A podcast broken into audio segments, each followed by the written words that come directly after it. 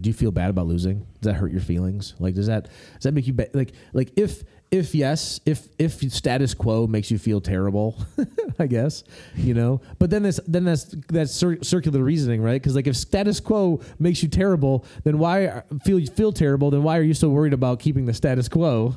you know? Yeah, what Like- exac- what like then- exactly are you holding You know on what I to? mean? Yeah, exactly. And I think a lot of people, a lot of people aren't afraid of failure for their own personal reasons. I think a lot of people are afraid of failure because they don't want to have to explain to everyone else that they failed.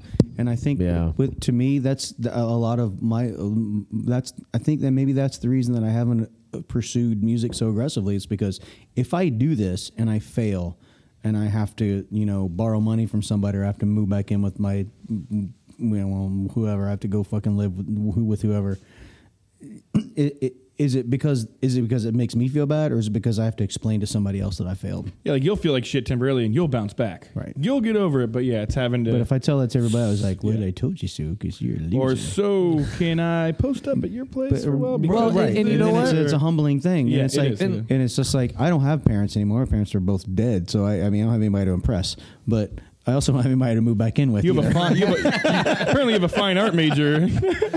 I do have a fine art major. I she don't- is fine, and she is an art major. I, I don't think Love you, Lauren.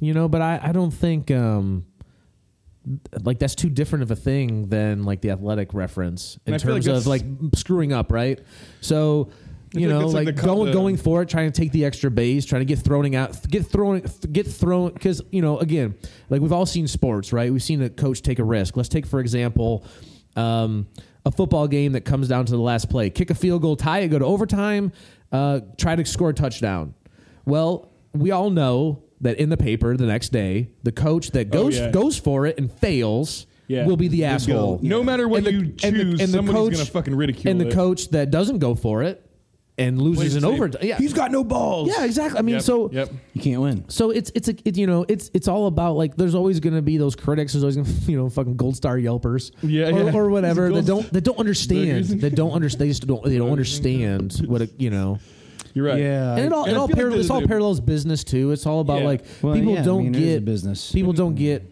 We talked about this on one podcast. I mean, like, uh, whatever. I mean, it, it all kind of comes together in, a, Yeah, in a or- business, whatever. It's just like sometimes you gotta just fucking go for it.